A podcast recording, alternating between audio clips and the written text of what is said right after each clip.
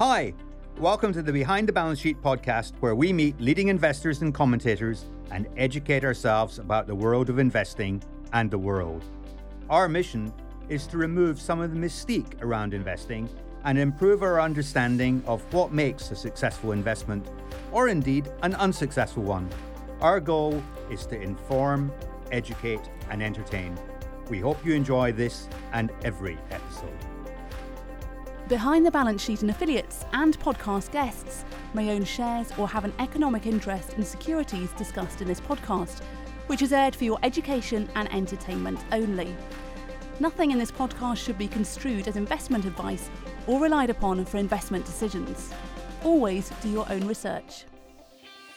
This podcast is intended to educate and entertain, but we also have a more serious purpose.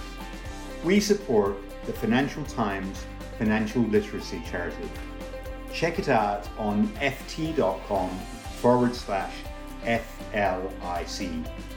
It's the most disadvantaged in society who get taken in by financial scams, by payday loans, and similar artful devices to part people from their money. We can change this. It's a straightforward task of education this is a great cause, and I urge you, please, to support it. And if you enjoy the podcast, you're bound to enjoy our free newsletter. It's a couple of emails a month from me on investing topics I find interesting, other podcasts I enjoy, and occasional book review. Visit our website, behindthebalancesheet.com, and hit the sign up button. And while you're there, you might want to check out our fabulous online investing training school. The podcast is sponsored by Sentieo. I ask them because I use the research platform almost every day. For equity analysts, it's in many respects the ideal tool. If I didn't have a professional platform, I would need several different software systems. Sentieo saves me a lot of time and ensures my research can be done in one place. I like it because first, the data is reliable and it aggregates all content. Second, it's easy to use and much more intuitive than other platforms I've used. And third, it's features I've never seen in other systems.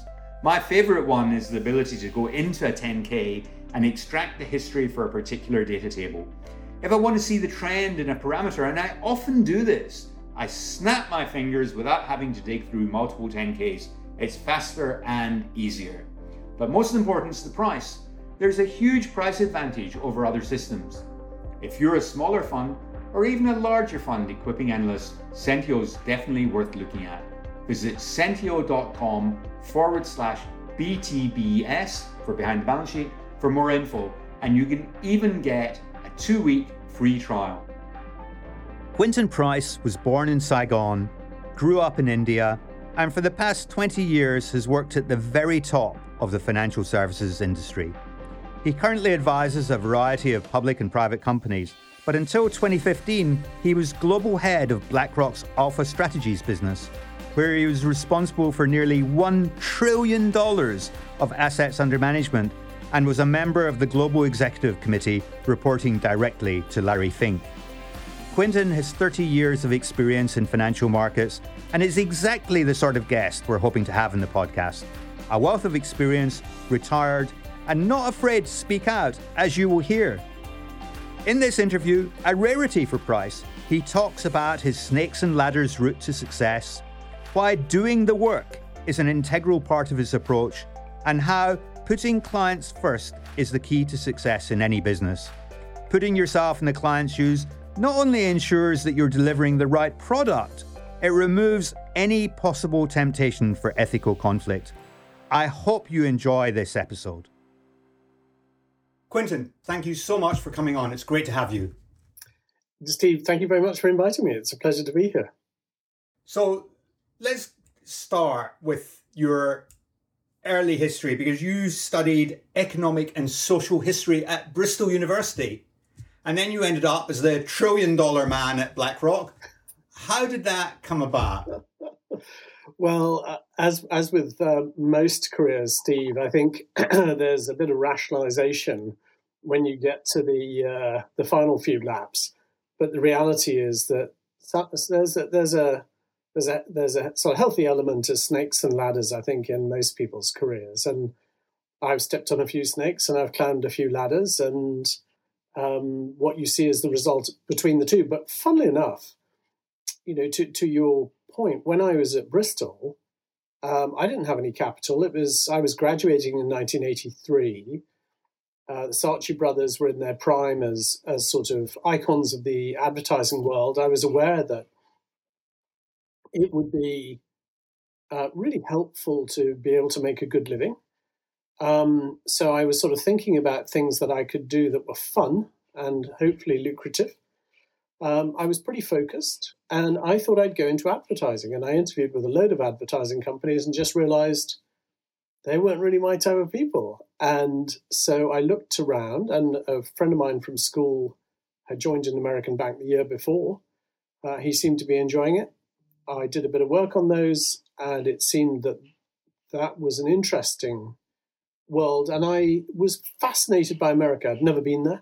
So I joined an American bank and and set out on my career as a banker. But the you know maybe we'll come back to it later. But but funnily enough, um, the advertising thing cropped up again because my move into fundamental research um, really was occasioned by the fact that one of the advertising analysts in the firm I was working at the time, James Capel, left. And I was running derivatives research. I thought, gosh, it'd be so fascinating to analyze all those companies that I thought about joining. So I asked the senior uh, media analyst for a job, and he offered me uh, the role that had fallen vacant, and that's how I got into the investment game. Now, that's really interesting because Capels was a fantastic firm. So we started around the same time, and Capels was always the number one and always the, the people to beat. And you were the media analyst. So talk about Maxwell Communications because you did this great note in 1989, I guess, exposing Robert Maxwell's A Crook and a Fraud. I've just finished reading Robert Preston's book, the Fall. I don't know if you've read it, but it's a fantastic account of Maxwell and this larger than life character. What what was James Capel like, and what was it like following Robert Maxwell? well, um, James Capel was um, the most fun you could have legally. It was the most lovely firm, full of very talented people. As you say, it had a, an unparalleled reputation at the time for doing very, very good industry research. Um, there was some, some fantastically smart analysts there, including actually my boss, Neil Blackley, who, who was the senior media analyst. Um, but my lucky break did come with Maxwell rather rather ironically because um, I was I was still very early on in my days as a media analyst. In fact, it was just you're you're you're around the right time. It just flipped over into 1990 rather than 1989, but it was around that time. And Robert Maxwell ran um, at the time two companies, uh, Maxwell Communication Corporations and Mirror Group. Mirror Group was not publicly was not publicly quoted at the time, so so I was only analysing Maxwell Communication Corporation, and um, because my boss was the senior media analyst and because he was the star, and I was just this unknown, he gave me all the sort of rubbish companies to follow.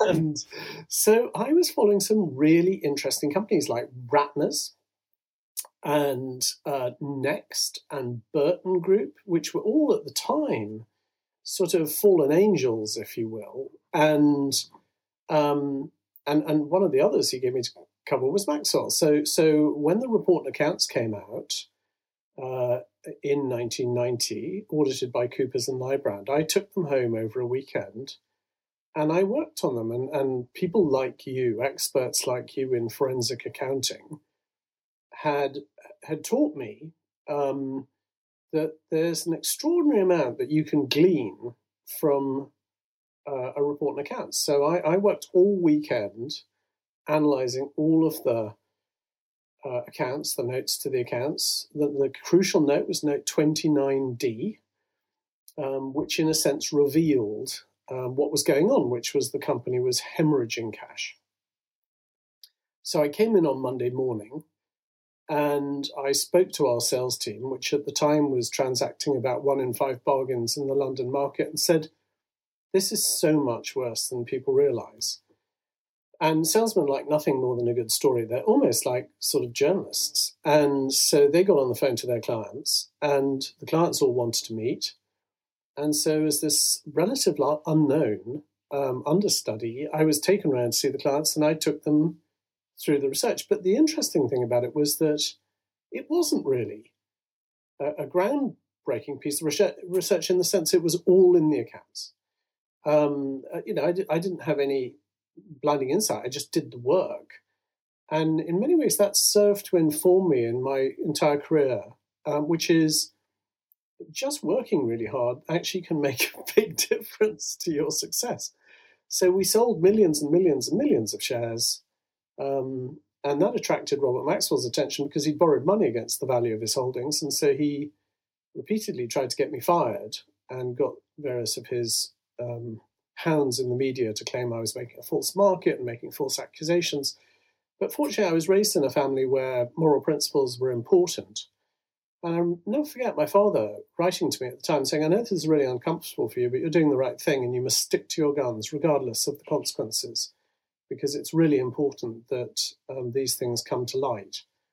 And of course, you know, history being what it was, some time later, um, he was he was um, found floating off the back of his yacht and no longer alive. And so obviously that was a big break for me because I'd been quite instrumental in, in a sense, blowing the whistle on on the Maxwell um, shenanigans, and um, that got me promoted to to doing a bigger sector much faster than I'd than I'd anticipated, and being the senior analyst in retail. So so that was sort of what got me started. So rather paradoxically, I sort of owe Robert Maxwell a you know a thank you for for um, providing me with that opportunity. It's a great story and it's a great moral, isn't it? That people don't necessarily always do the work. And I, I can remember at that time, um, the media analyst at my firm, having seen your research being talked about in the press or whatever, he came to me with the Maxwell account and if I, I mean, I probably got the numbers completely wrong, but if I remember it correctly, and it was a long, I mean, 1990, it's 30 years ago, so forgive me, but I remember it was something like the, he reported 161 million pre-tax profit, and 159 million of it was foreign exchange gains. Something, it, I mean, it was exactly. just. Uh, You've got a remarkable memory. It was something. Like... I, I I can only re- I can't, I can't remember what I, where I left my glasses 30 minutes ago, but I think that's just the, the you know the, the what happens with age. But you said something about James Capel, which I think is very interesting. It was this marvelous place to work. It was a paragon of virtue as research was concerned. Why don't we have firms like that anymore? Well, of course, this was just after Big Bang, which, as you know, took place in the sort of mid to late 80s. And I think 85.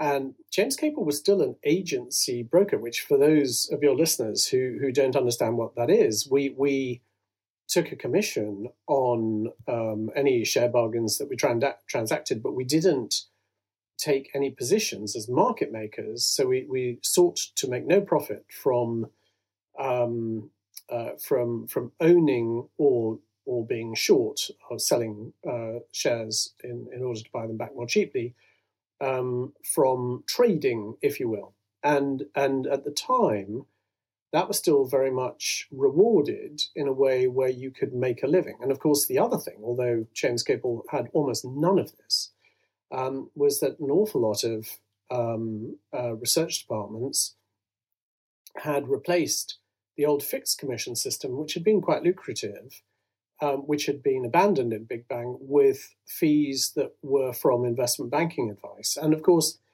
you know, many would argue that although those fees were were were big in many cases. Um, they helped to undermine the integrity of the research process. A view, I think, um, which I would agree with actually, um, because you suddenly created an enormous conflict of interest, which um, especially those firms who are used to working in a rules based rather than a principles based environment found almost irresistible. And there were some very well documented, as you know, and well publicized scandals about that with um, Citigroup and um, uh, Merrill Lynch um, selling shares or assessing shares in ways which um, turned out to be wholly inappropriate because of their uh, banking relationships. So I think the reason we don't have them anymore is the economics have fundamentally changed in that business. Uh, and the institutional investors who used to pay for it, um, they or the investment banking fees were, were sort of not allowed to uh, subsidize those research departments, and the and the institutional investors built their own in-house research departments, and so in a sense they spent money internally on on their own research rather than uh, with what's you know colloquially regarded as the sell side or you know the brokerage community. Yeah, it's. Uh, I mean, uh, it's interesting the way they think the, the, the whole thing's panned out. And tell me, on Maxwell, did you spend time with them, or was he one of these people that didn't like to spend time with people that disagreed with him in, in case he got found out? And and if and were there any signals? I mean, was it one of those things that you you you you knew the way you knew what he was doing and you spotted that repeatedly thereafter? I can remember the very first sell note that I did that I had an aggressive impact on the share price. And the reason I knew to push it very aggressively and market it very strongly in, in, in the marketplace was this finance director had told me, Steve, you don't understand. And ever since, when a company said to me, Steve, you don't understand, I've thought, oh, that's a real warning signal. Was there anything like that with, with Maxwell? Uh, there was. And, and I did meet uh, Captain Bob, as he was uh, known. Um, he, he struck me as a man who was almost certainly certifiably insane by the time I knew him. He was he was in his own world. Um, and I met him in very bizarre circumstances, actually, because I, I um, wrote this note, which we were very careful to share with clients, but not officially publish. So we we we took them through the mechanics of the numbers rather than published a piece of work. So it remained in draft form because we knew that he was very litigious. And, and of course, um, we because we were selling so many shares, and, and at those in those days, Goldman Sachs rented office space in what was called Maxwell House, which was Robert Maxwell's um, office building in Holborn, no longer exists. And it was torn down, and I think it's now the Sainsbury's headquarters. And um, um, so um, Goldman would parcel up, from what I understand, this is um, the, the, the version of events that was um, explained to me by somebody who was at Goldman at the time. When we were selling millions and millions of these shares, uh, and we really were selling huge quantities of them, um, they would buy them, and then their traders would offer them to Maxwell, knowing that he had to buy them at a certain price because he'd borrowed money against the value of his holdings. And so, in a sense, um, if he didn't buy them from Goldman, then um, his share price would fall and there would be calls on his collateral, and that would be catastrophic. And it was pretty evident to anybody who really looked into it that he was already in trouble. So um, Goldman made a very tidy profit, again, from what I was told, this is all alleged, um, uh, on on buying them off us as a certain price and then selling them to Maxwell at a at a higher price, and um, um, and making a turn on that.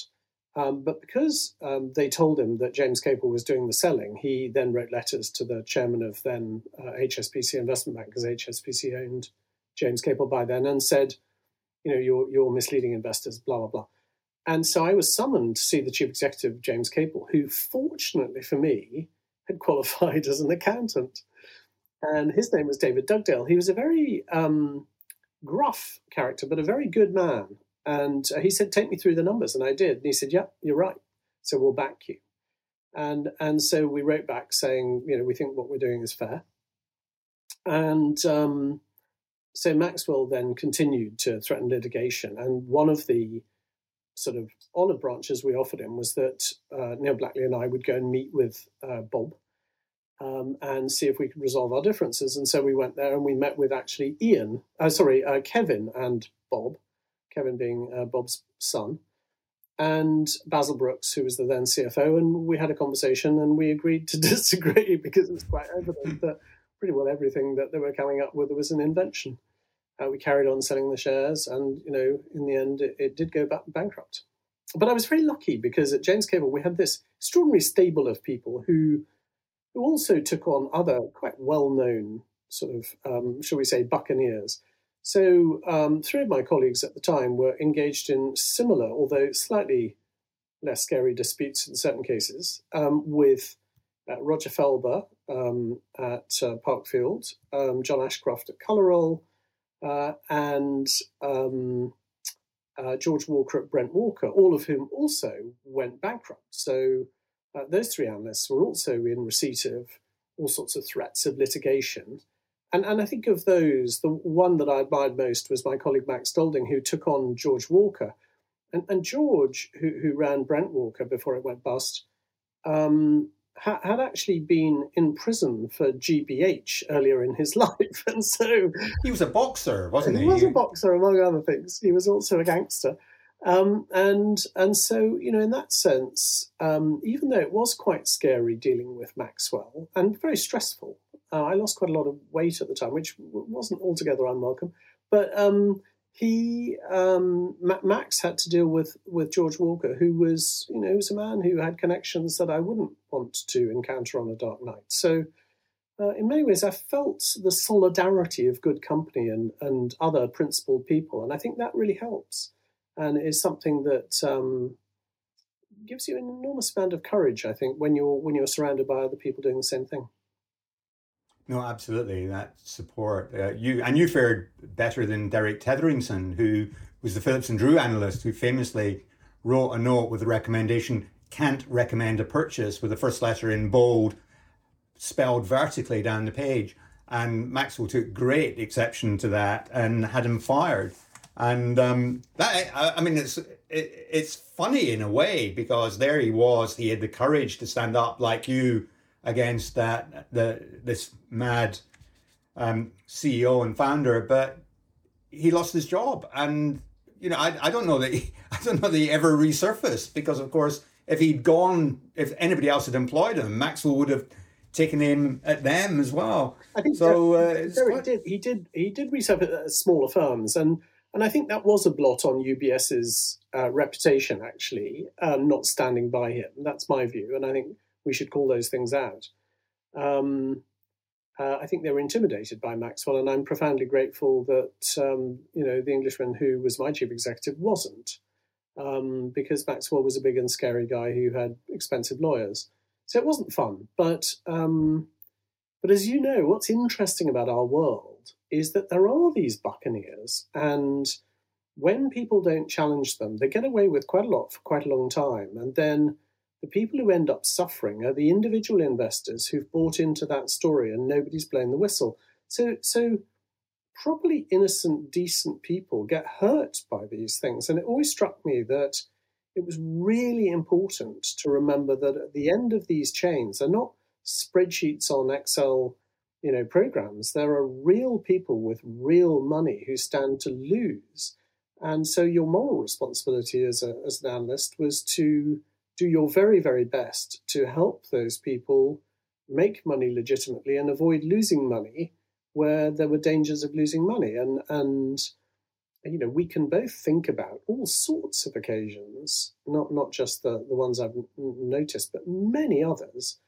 where um, you know, crooks and vagabonds got away with stuff for quite a long time because, um, uh, you know, the institutional world was too pusillanimous to actually stand up to it or too compromised. It's funny, isn't it? Because you don't get as many buccaneers as you as you did back then, but you still you still see frauds, and it, it's a different type of fraud, and the the solution always, I think, is your point is do the work. But let's move on from Capels because you then spent time at Putnam and indeed as, as head of research and then as co-CIO, I think, at Gartmore. So tell me, um, talk a little bit about your experiences. I mean, do the different sides of the Atlantic, do Americans make better investment managers? We've got generally got bigger investment firms. What are the benefits, the drawbacks, the different cultures? If you had to blindfold yourself and invest in one fund, and it was you had a choice between an American, I better say, an Englishman and a Scotsman, which would you pick and why? well, that's a very interesting question. I mean, as as you know, although it's a very entertaining question, um, the reality is that talent comes in all sorts of diverse shapes and sizes, and in fact, um, uh, you know, in many ways, um, uh, the, the, the crucial thing is not the, the, nationality or the training or the cultural artifacts that uh, you possess, but your understanding of what you are doing and why you're doing it. And and I think I've met many brilliant investors of all stripes uh, in the Middle East, in Asia, in the United States of America, um, in uh, on the continent of Africa, uh, and you know in Greater Europe, if you will, including the UK. And I, I, would say that the thing that marks the, the, the, the truly brilliant investors out is they have an extraordinary clarity of thought. They are um, not proud about reversing their decisions. Um, they understand what process works for them. Um, so, so I, I, think it's very important, in a sense, for anybody thinking about this world to have a particular phrase which I used in many training programs uh, in the firms I worked in over the years um, to describe this, which is I think that the essence of this is that you must find your own voice. And the and the, the metaphor I've always used is it's a bit like musical influences or literary influences, but musical uh, influences are perhaps easier to to understand. That whichever band you play in, whichever singer songwriter you might be, you are at some level influenced by who has gone before you. But if you're Van Morrison, or if you're Bob Dylan, or if you're Paul Simon, or if you're Chris Martin, or if you're um, Florence Welch, or Florence, you know, if, um, Florence the Machine, or if you're uh, Gloria Gaynor, um, you you take in those influences, but you find your own voice. You find your own means of expression that is that is, in a sense, authentically you. And I think that's the best metaphor I can give you for for successful investing. That Johnny Armitage is a fabulous investor, but he does things in Johnny's way. Chris Hohn is an extraordinary investor. You know, Chris and Johnny get on very well, from what I understand. They are such different personalities. Um, but but Chris has a totally different process to Johnny, probably reflective of his background, which started out in private equity, and also probably his experiences at Harvard Business School. So, so, so I think finding your own voice is the crucial piece, and that sounds, in a sense, so easy or simple, but it isn't. Like all of these things in life, like becoming a great musician, um, finding your own voice is surprisingly difficult, and um, and that's why most people don't ultimately find it. They try and end up copying other people and becoming a bad pastiche. It's quite a difficult thing to do, though, isn't it? I mean, on my Analyst Academy course, where we take people in a 12 month program to learn about investing, I have a whole sequence of stuff interspersed between the lessons about how to build your own investment philosophy. And, you know, I show the different investment philosophies of great investors. But it's, I mean, it is really, really difficult because everybody does it in such a different way, right? It's a very, as you say, it's a very, very personal thing. And you can only find your own voice, as you put it, by making a lot of mistakes. So it's it's a very, very tricky thing. But there must be cultural differences in the way that Brits approach investing, the way Americans approach investing. I mean, was there was there anything that you were able to take from your experience in Boston and bring back to London that made a real difference that people going, oh, man, I hadn't done it that way. Because I remember um, being involved in a, in a flotation and it was the early days of Goldman's in London and they were joint brokers to the company. And the company would ask all sorts of difficult questions, which our corporate finance team, being hopelessly British and amateur, had no clue about. And Goldman's would come in the following day with a you know a hundred page PowerPoint, and you know our guys would go, how how could they do that? You know they couldn't have done they couldn't have answered that question on their own market, let alone a global sector. Um, there must have been some things like that where the Americans they were just more advanced. I mean, at one level, I agree with you, and I also disagree with that contention. And what I mean by that is as follows: that the thing that I learned from the Americans, and that as a bright-eyed, bushy-tailed graduate, I spent six months on a graduate training program in the states and with other, you know, Yale grads and other people who were sort of comparably good universities in the States to the top universities in the UK. And I think that the British graduates, um, that the the the the ones I went with to the States, one had been at um, two had been at Cambridge, one had been at Durham, and I'd been at Bristol.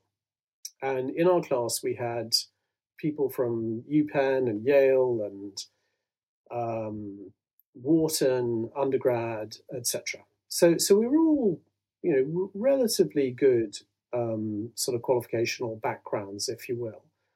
But the Americans just worked harder, and I remember thinking uh, when I uh, about three weeks into the training program, if we failed a test, this is not a cliche. It's not a romantic notion. This is what actually happened. If we failed one of our accounting tests, the people who failed it were fired. And we had about a 20% dropout rate on our training program.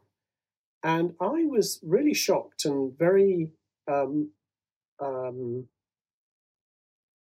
I was very concerned in a sense that that seemed to be very Darwinist. But by the end of the six months, what struck me was that the people who had left almost certainly weren't either qualified in one case, a delightful colleague of mine who he just didn't really cut the mustard, or weren't interested and committed enough to want to be in finance and in banking. And in fact, there was a vastly talented uh, guy there who um, had had um, come out of um, uh, Berkeley eh, on the West Coast but who ended up at CBS in the television business, which he should have been in because he was so obviously that type. And so he was sort of found out because he just couldn't be bothered to engage. I mean, accounting, as you know, it, you know, you have to do the grunt work, but it's not rocket science. So this is not something that's beyond people's intellectual capabilities if you've got an intellect. And so um, I loved the fact that I learned in the States that effort has an enormous reward. And I, I brought that back with me, age 24, thinking, I'm just going to outwork my European colleagues. And I worked unbelievably hard um, for a very long time thereafter. Actually, I promised myself that when I got married and had children, I would have a better work life balance. And I, I worked very, very hard to achieve that. Not always successfully, but, but I would say largely successfully. Um, but the Americans just put the effort in. So Goldman, as in your reference, would have had the answers. They would have they would have written the whole book. But that doesn't always mean that you have the flair that, uh, and in, in some ways, the virtue of effortfulness can sometimes block out the sunshine of insight. And so, where I agree with you is I think the Americans do have a, a better more thorough and professional approach to things as a default, but sometimes that effortfulness is a, is is seen as an adequate substitute for flair and insight, and I don't think it is. I think you need both.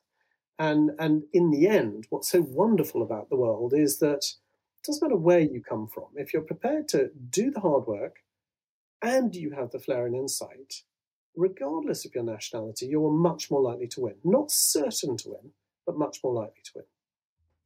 It's so true, isn't it? And it's true today, surprisingly enough. I've been doing some presentations to university students, and you, you do the presentation to the US students, and they are, I mean, much more switched on and much more dedicated. And I was talking to one um, kid who's the president of the finance club, and he was interviewing at a hedge fund in the West Coast. And he was on interview number six and he had to do the most difficult submission. And I said, Oh, that's quite an interesting um, submission. Uh, I've got a couple of things for you. And I, I sent him a couple of things immediately afterwards. And the following week, I saw something else. And each time he came back to me and he said, That's really helpful, but why? And and was really keen and hungry and and that's just so so important i think in order to be successful in our business. But okay so let's go on to blackrock. You you ended up running the alpha strategies division which was set up in 2012 tell me how did that come about? What what was the decision process that led to that creation and how did you make it work? Well well as i said um, I, I, do believe um, that all of our careers to a greater or less extent involve uh, getting bitten by the odd snake and being slowed down by that, and finding the odd ladder that enables you to um, take a few more steps faster than others.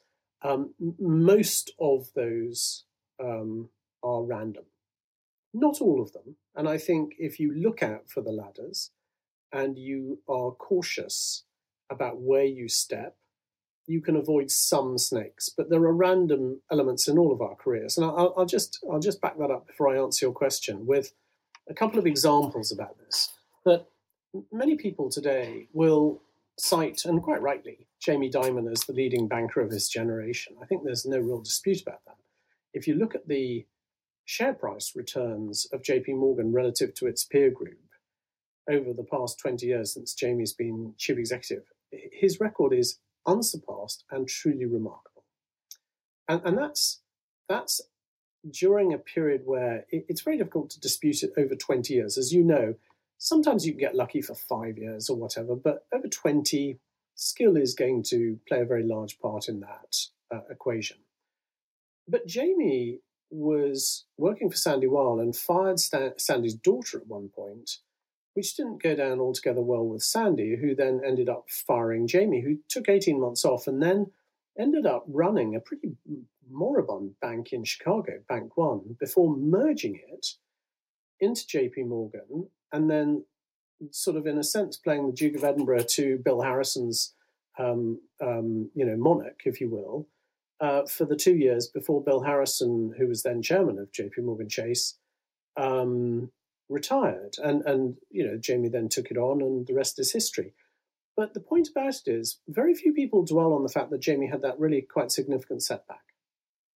Very few people dwell on the fact that Jamie, in an interview that I read of his, talks very, he was at a good prep school, as the Americans call it, in New York. He was always quite outspoken, uh, but he wanted to go to Brown University, but he didn't get the references from his teachers who thought he was a bit up himself.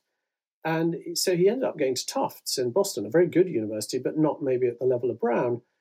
Um, and so that must have been a setback, but he dusted himself down and he got him admit, himself admitted to Harvard Business School. And he was a Baker Scholar, i.e., in the top 5% of that class. And it was a very illustrious class. But the point about that is that even the most successful people have setbacks. My boss at BlackRock, Larry Fink, was one of the youngest, if not the youngest, managing director at uh, First Boston, as it was at the time, then Credit Suisse First Boston. And he, he fell foul of um, um, a position he took uh, in uh, the mortgage market and had, in a sense, had to resign. But that was his starting point for starting what was uh, originally Blackstone Asset Management and then uh, bought out of that, became BlackRock Asset Management. And the rest is history. He's now the most successful uh, practitioner of asset management, if you will, that's ever lived. So, you know, Larry also, like Jamie, came back from very adverse circumstances at one point in his career. So, um, uh, I was lucky in the sense that I was recruited by Merrill Lynch investment managers. And five months after I was recruited, BlackRock bought Merrill Lynch Investment Managers. So for me, that was an arranged marriage. I, I didn't join BlackRock, I was acquired by BlackRock. And having been acquired by BlackRock, which was a bond firm in those days, a bond shop, um, you know, they could arguably barely spell the word equities. And and I was working in the equities division with some vastly talented people whose performance was very strong, which made me look very good. How much impact I had on that performance, I will leave others to determine. But my own view is a pretty modest amount of that was due to me. In fact, almost all of it was due to those very talented people. And um, and I, I sat atop them. Hopefully, I created good relationships, helped them uh, be free to do their jobs, managed them well. But you know, I always saw that job as I was the manager of the football team, not the key striker. And I think part of the advantage I had was that in not wanting to be the key striker, I didn't really provide a threat or, a, you know, if you will, a, a, sort of nuisance value to a lot of very talented people who like running money. Um, and and then my man management skills appeared to uh, be valued by BlackRock, and so I got progressively promoted. But these things, as as we both know, uh, owe somewhat uh, to good fortune and ho- hopefully a small amount to talent, but but largely to good fortune. And uh, what was it like being at the, the center, the top of this of enormous organization? And how do you manage the process of you? You got a huge, huge firm, but this is a very personal job. And how do you decide how much autonomy you could devolve down to the people who are very responsible and talented, and how much control do you need at the center? I mean, I, because I find this uh, an extraordinarily difficult um, decision, and you get this all these mad decisions, at, especially at asset management firms, especially at larger firms, where there's some great machine at the center controlling everything, and the guys at the you know just trying to do something at the you know the remote outpost are going well if only i was allowed to. How do you you i mean you knew what it was like being at the sharp end in the outpost so how did you manage to reconcile those two conflicting objectives keeping the control at the center but keeping the freedom at the at the sharp end? Yes it's a good question. I think it goes back to that point about finding your own voice. And i I realized very early on, when I was at James Capel, in fact, that I had a facility for leading and managing people, and I liked working with people. And I, I remember very early on at James Capel, I had a psychometric profile um, done, you know, amidst a whole co- cohort of people who were also assessed at the same time. And the psychologist who administered the test said to me, "Your levels of tolerance and patience are."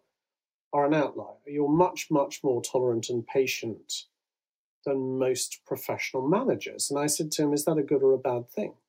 And he said, I, I don't know that it's either. It's just what you make of it. And, and I think the way I looked at that was that um, often working in any service business, but particularly with people who have latitude like fund managers, um, you know, fund managers in order to outperform the market, you, you've got to be capable of taking a non consensus view against your peer group who are equally clever and being absolutely convinced you're right. And that, that means that, you know, a number of them have fairly ornery characteristics. And, um, and so they tend to be mistrustful. Um, I remember Sally Krawcheck, a noted analyst at Sanford Bernstein, being asked, how do you know when a management's lying? And she said, when they move their lips. And I'm not cynical, but I was quite entertained by, the, by her answer.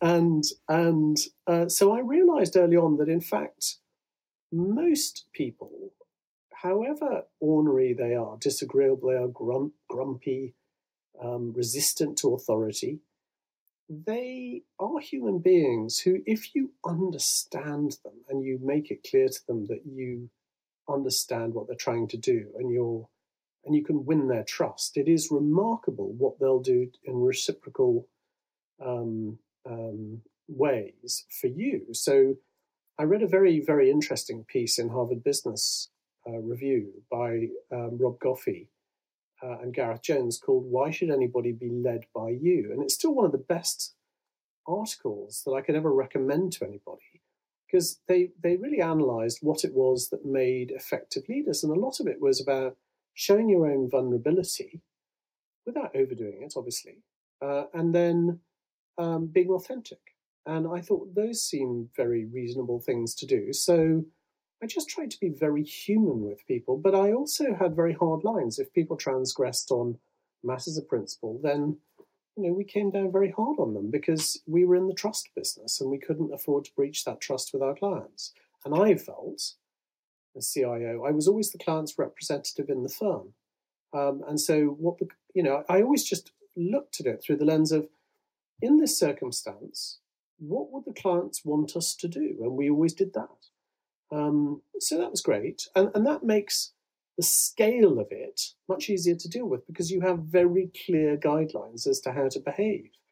Um, and then I was really, really excited and attracted by um, the strategy of asset management. How do you grow the size of your business? And that to me, again, was part of the moral imperative of finding out what it was that clients wanted and giving it to them. Um, because, in a sense, you serve them.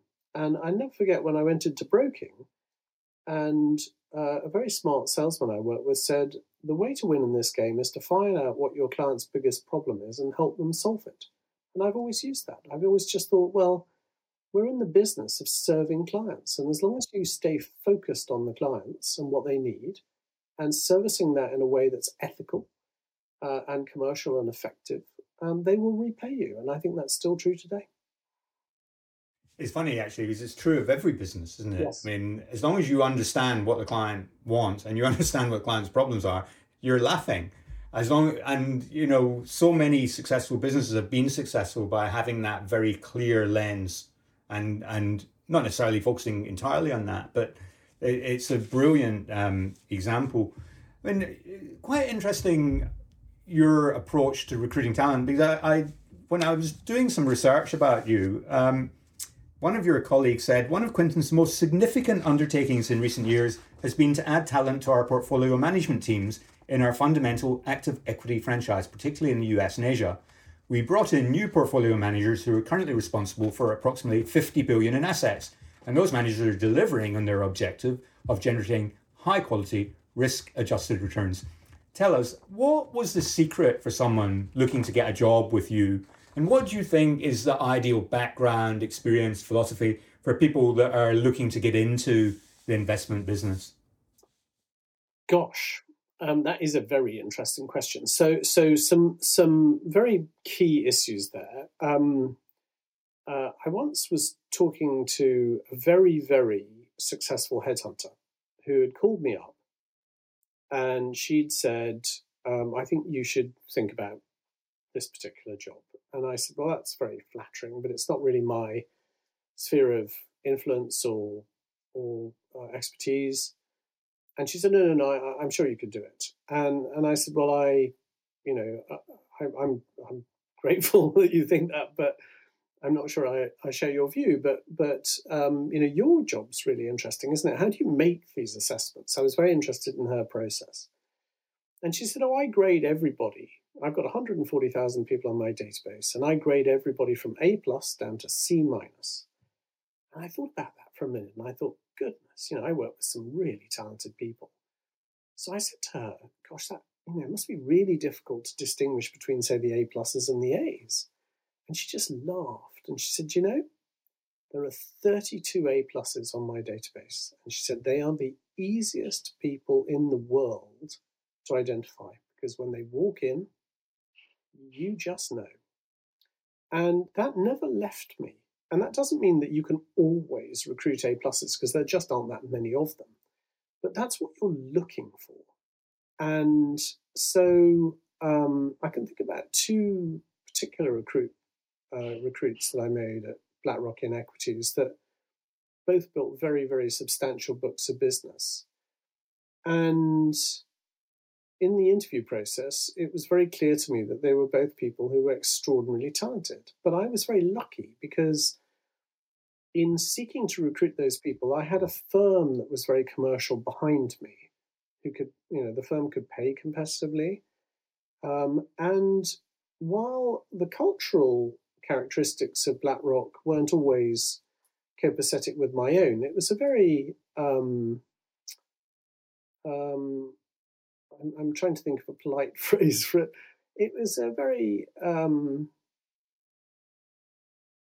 sort of assertive culture. Let's let's leave it as English euphemism, and um, and yet I learned an enormous amount about various things from my experience experiences at BlackRock. I, I watched a man who has founded a firm a firm whose market capitalization now is in excess of Goldman Sachs. Um, this is Larry Fink. I watched him at very close quarters for 10 years, and I learned an enormous amount about how he thought about the business, how he paced things. It seemed to me that he had a very clear plan about who to upgrade, but he was very patient. He would upgrade people progressively so that there was never too much disturbance in the business. And again, Larry may dispute this, but this was my inference in watching him. But he was also somebody who, in that same way that we're talking about, you know, you need both flair and effort, Larry worked incredibly hard and, I mean, really breathtaking hours and commitment. Um, but he also had the ability to just sit back and take a 30,000 foot view when necessary while while being able to drill into the most extreme detail. And you know, you and I are both ex-analysts. I would back myself on numbers pretty well against anyone. Maybe not against you, but pretty well against anyone else. But when Larry used to ring me and ask me questions about the business, which you know its peak was about forty-five percent of BlackRock's revenues, his his command of the detail of my business was greater than mine. And you know, I'm embarrassed to say that. I was blown away by that. But he took me to places and dimensions that I just didn't even know were possible. But you know, in any in any assessment of truly world class, effective commercial leadership, Larry has got to be. He's probably built the most valuable company in America outside the technology business over the last 30 years. That's a remarkable achievement. So, of course, he's a remarkable man. That doesn't make me want to be him because he's a very different personality to me and what motivates him is not what motivates me. But I can admire and respect, uh, you know, elements of his achievement, and I can also learn from those things, which I did. And I think that that helps you hone your own decision making style, and it helps you in those ten thousand hours that we all need when we're seeking to become experts. You just have to do the work, and you have to do your ten thousand hours in order to know how to react in certain circumstances because you've done it 25 times before. No different to an ER doctor. The, is it fascinating what you what you're saying about Larry Fink and it, it, he must be an incredibly driven guy because he would never have been able to build such an incredibly um, successful business with, with that without that. But say you know there'll be young people listening to this and they all will express a desire to work hard, but they, they, they haven't had the opportunity to, do it yet. What other things would impress them, impress you if they came for an interview? So they'd say, yeah, uh, Quintin, I'm, they've listened to this. I'm going to work really hard. No, nothing's going to be too much trouble. What are, are there things in people's backgrounds or philosophy or approach, or is it, it's, it's such a diverse area investing and people approach it so such different ways. My guess is that there isn't anything that you can point to that says that will that will work. Is there is there anything i mean do you have any pet loves or pet hates when you're you're looking at young people when you're looking at the graduate intake coming into blackrock each year when you're doing that yeah, it's a very, it's a, again a very interesting question. Of course, I give it a lot of thought. I, I, mean, I do think success can come in all shapes and sizes. I think the most important thing is to understand what your own shape and size is, as I've said before, and not try and bend yourself out of shape. So, to your point, while I think in our industry hard work still is an absolutely pre- prerequisite, it, it isn't as much of a prerequisite in other industries where you know the the the emphasis is much more on flair than it is on flair and effort for instance. So a lot of the creative industries you know that you've got people who must be very very difficult to work with indeed but who have extraordinary flair and they they are they are um, tolerated if you will because of that flair. And we all know stories of actors and directors and musicians who would fit that bill. Um, they didn't necessarily work hard, not not that any of them.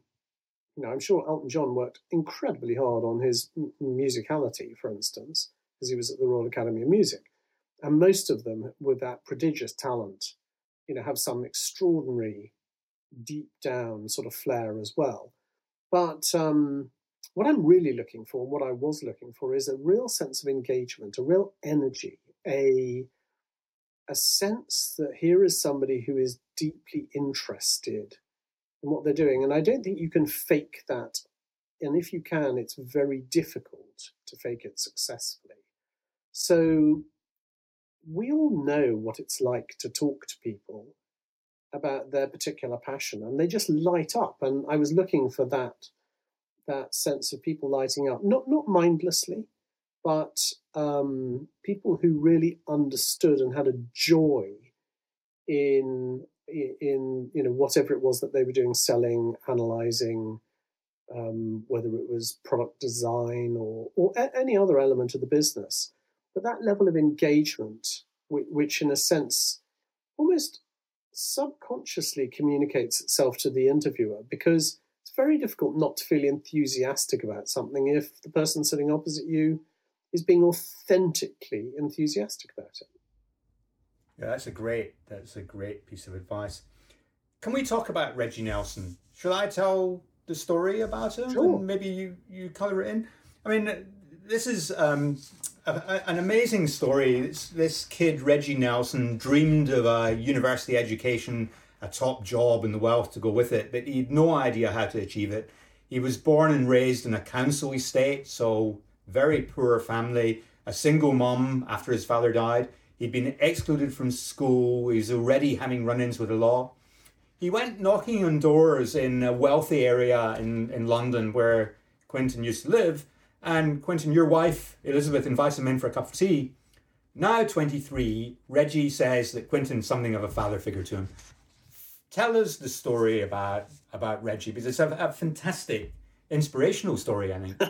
well, I mean, my, my old boss at uh, Putnam, Larry Lasser, uh, had a phrase which I've never forgotten. Which, when he was chief executive, he said, "I get an awful lot of credit and an awful lot of blame for all sorts of things that happen around here, almost none of which have anything to do with me." And I, think, in many ways, I, I'm I'm I'm getting a disproportionate amount of credit for for the Reggie story for where it's featured. But but let me fill in the the, the blanks here. Um, uh, the, and, and and the first thing is that of course I wasn't at home when Reggie knocked on our door. Uh, you happen to know my wife Elizabeth because she was a client of yours, um, and you know her well enough to know that she's a insightful, instinctive, compassionate person who would recognise exactly what she did recognise in Reggie, which was an energetic, sincere 17 year old who was desperate to make something of his life. And so, why wouldn't you invite somebody like that in? And the fact that we lived in Kensington, quite interesting listening to people who have either seen the BBC video about Reggie or heard the story. And, and a number of them have, have said to me, Gosh, you know, how, how brave of your wife to invite somebody in who, who was a complete stranger. And of course, there's an element of code to this because Reggie also, he's of Ghanaian extraction and he's black. And, and that, I think, is a desperately sad commentary on the level of mistrust that some people have in other people in society. You only have to meet Reggie for about three seconds to realize that he's just a wonderful young man. He's now 25. Um, and he lost his father, who uh, tragically, when when he was um, sixteen, um, to alcohol poisoning. His father was an alcoholic, um, and his his um, his mother single handedly then took over, obviously raising him and his sister, who's also hugely spirited and talented. She raised them incredibly well. Um, they're very disciplined, very focused, um, very good fun. He's got a wonderful sense of humour. Um, and so when I got back, I'd been out in the park actually nearby, and Elizabeth said, "Look, this is Reggie," and I invited him to have a cup of tea because he was asking how you end up in a house like this. And I thought, well, when I was his age, I'd probably ask the same question. So how how can I help this lad? And and it struck me that he, he didn't know what he wanted to do, but the best way of finding out is to just expose people to things. And obviously, you know, I worked in finance. So I thought, well, at least I can show him what finance is like. So I invited him in for a day's work experience at BlackRock, really just to give him a sense of what, you know, something like that was like. And it might help him say, well, I don't want to do this. I remember my daughter doing work experience at Goldman Sachs and saying, I don't want to do this after a day. um, and uh, she now makes documentary films and it makes her very happy. And I'm delighted by that. I don't have that flair or talent. Um, but I'm enormously proud of the fact that that's what she does. And my son is in finance, actually in investment banking, and he's a lot more thoughtful and intelligent than I'll ever be. And I'm delighted by the fact that he's doing something that floats his boat too. But Reggie came in, charmed everybody at BlackRock. He has exceptionally good manners, which, by the way, I'll, I'll, come back to that in a minute. And at the end of the day, I said to him, Well, what do you think? And he said, Gosh, I, I've never seen anything like this in my life. And and I said, well, why not come back for a week sometime? So we arranged that quite quickly when it was the school holidays. And he came in for a week, and again, he charmed everybody, and he worked really hard and listened. And then um, he said to me, I'd really like to do this. And I said, okay, well, in order to get a good job in this industry, you need to go to university. So is that something you would think about? Because I know you're doing your A levels. And he said, well, I haven't thought about it before. But given that this is the prize, yeah, you know, I will. So he went off to university. We, we, uh, I linked him up with a, a, colleague of mine at work who had quite a similar background to Reggie, who'd also gone to university and read economics and Japanese, weirdly, um, but done very well. And um, Reggie ended up going to university, reading economics, and then applying for jobs uh, and landing a very good job. He's now at Legal and General Investment Management and a very good job there. Um, but he works very hard. He's given back a lot to his community. He does a huge amount of outreach. So, sometimes um, I get invited along with him as his understudy to sort of tell the story. But of course, the story is really about Reggie. It's not about me. It's about the fact that here is a young man who saw his father's life dissolve before his very eyes at a very young age and said, That's not going to happen to me. And it, it really. It really gave him an extraordinary motivation to make something of his life. And actually, both Elizabeth and I feel this profoundly that we have benefited far more from meeting Reggie than he has from meeting us because to be given that example by somebody so young, so impressive, um, so lacking in any cynicism, and most importantly, lacking in any sense of victimhood. Reggie never felt sorry for himself and still doesn't. He just wanted to get on and do his thing. And I think we should all applaud people like that because they are the backbone of our societies. They're the people who end up making money and paying taxes that pay for hospitals and schools and other things for people who are less fortunate than they are. And so I owe Reggie a debt of gratitude for knocking on our door, and I give the credit to Elizabeth for inviting me in. I did the easy bit, and really, it just it was so easy for me to do it that I, I you know, I deserve very little credit in this. Well, we won't give you any credit. We'll give the credit to Elizabeth, who's a fantastic friend and, and brilliant, brilliant person. I think we we can't follow that, Quintin. Let me just ask you one closing question. Um, I don't know, do you have a, a favourite book that stands out, or what book, practice, or training would you recommend someone that's looking to come into the asset management industry? What do you think? Well, I did think about this before because, you know, as you know, it's a, it's a, it's, it's a piece of advice that you and I both get asked by people often, who who are sort of thinking about what to do. And I, I think um, I do have um, a couple of thoughts on that. Uh, one is that my observation, I started running training programs at BlackRock, uh, which I sort of wrote the material for myself because I always had an open door policy. And I used to try and be accessible to, uh, especially the younger generations as they joined, because I think it's terribly easy to seem like quite a forbidding character when you're quite senior. And that scares off the youngsters, and they don't really know who to turn to for advice. So I, I had an open door policy, and, and hopefully it worked. And I used to get these younger employees coming into my office, typically at the end of the working day, and just sort of sitting down and asking, you know, a few questions. And what I realized over time in these conversations was that the same themes cropped up all the time. And they, they were typically um, themes around um, how, how, you know, how can I sort of guarantee my success and what do I need to do in order to be successful?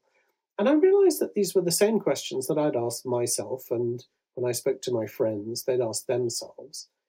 And as you know, Steve, there's an element of post hoc rationalization in all of our lives, uh, you know, uh, 20, 30, 40 years later, where we, we, we sort of sort of attribute some rationality to various things we did, whereas in fact, quite a lot of what we did was random at the time or just seemed like the right thing to do. And so the books that I'm going to recommend are um, perhaps not to everybody's taste, or perhaps they are, I don't know, but there are two. One is about leadership, which is called The Will to Lead by Marvin Bower. And Marvin Bower was the man who built McKinsey into the sort of powerhouse consulting firm that uh, it became. Now, all sorts of question marks around McKinsey's integrity with, you know, various uh, high-profile um, issues that they've been involved with over the last couple of years. But that shouldn't obscure the fact that McKinsey under Marvin Bower was was was transformed from a sort of nascent consulting firm into an extraordinary consulting firm. And I think Bower's principles, if you will, which are elucidated in the book, are well worth everybody thinking about. Because in terms of running a professional services business, you know, if you if you if you want to either become a senior leader or lead your own business, I think it's a book well worth think about it. It's very easy to read. It's it's not a difficult read. It's very accessible. It's beautifully written, and it's also very interesting.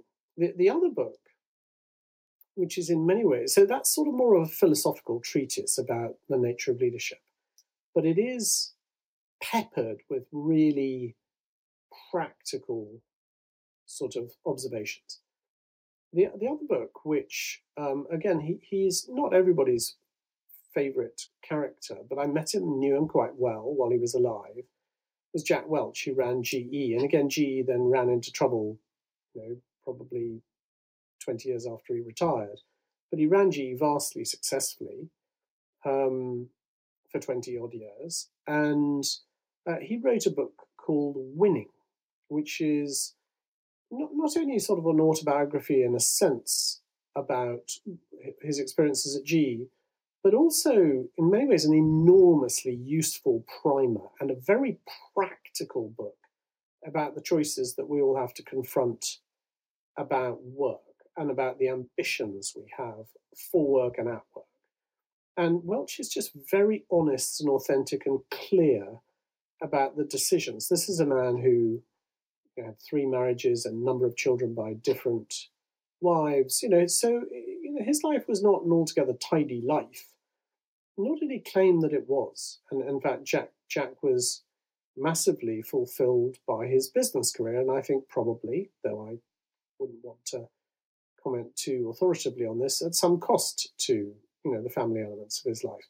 That isn't an ambition that appeals to me, but he doesn't impose that on anybody in the book. He just makes the point that you have choices, and he's very realistic about what those choices incur. So, to give you an analogy, um, I remember Kim Clijsters, who won Wimbledon, saying, "I'm not going to play in Wimbledon next year because you know I want to have my baby and have some time off." And you know, there is this fashionable notion that somehow you can have it all.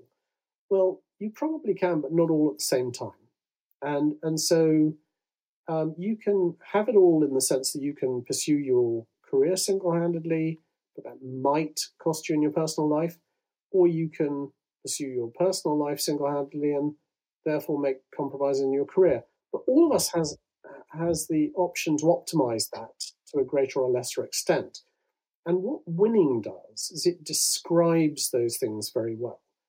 And I found that very, very helpful when I was faced with big moments in my career about how much to commit and how, how to commit and when to commit. And as I said earlier on, completely instinctively, I remember thinking before I had children, I can work really, really hard for this period of my life because when I have children, I really want to have time to spend with my children. And I made that time to spend with my children, whether whether they thank me for that or not, you'd have to ask them. But I've enjoyed it. And um, so, you know, I think what winning does is it gives you that primer that's hugely practically based, and it forces you to confront those those issues that are not very romantic in the sense that you do have choices. We wish we didn't, but we do. And if you look at, you know, very, very successful people in any field, there's usually a cost associated to that at some part of their life. And for all of us, we're going to have to make those choices as we go through our lives. There are no rehearsals in this business. And I think it's really important to make those choices thoughtfully and, most importantly, deliberately. So, Winning and The Will to Lead would be the two books I'd recommend. Fantastic. Uh, interesting choices, books that I haven't read. So I'm going to add those to my um, my book list and my uh, and I'm going to put those in the show notes. Quintin Price, thank you so much for doing this. It's been great fun, and I really appreciate your time. Well, thank Steve, you. I, it's a real pleasure, and you know I'm second to no one in my admiration of your your particular skills and talents. And while you know I know the objective of the show is not to point those out, and you certainly haven't asked me to say this, but I've never come across anybody with your forensic skills. And thank goodness there are people like you around to show us way when there are buccaneers and shysters around um, to save us from the very painful job of finding that out in, in ways that uh, find them out more painfully. Don't leave us. Thank you so much. Take care. Quintin Price has occupied a position of great seniority in some really large organizations. I've never been a manager and hated working in large companies, and I never lasted long. Quintin puts his success down partly to his temperament and a highly tolerant attitude. I've always had a very low threshold of tolerance, and in this interview, I learned that perhaps I would have managed better if I'd exercised a bit more patience. Not a bad lesson to learn, albeit perhaps a bit late for me. But thanks to Quintin for coming on. I learned a lot, and I hope you enjoyed it as much as I did. Don't forget, subscribe to the podcast on your favourite hosting service, and please leave us a rating on iTunes. You can follow me on Twitter at Steve Clapham, and we're on all social media channels. Check out the YouTube channel, Behind the Balance Sheet, for some great videos with investing tips, accounting red flags, and much more. And don't forget, most importantly, we've got a newsletter hit the sign up button on behindthebalancesheet.com. You'll get access to our library with lots of free training materials. The newsletter is free, and you'll get the inside track on this and on future podcast episodes. Thank you.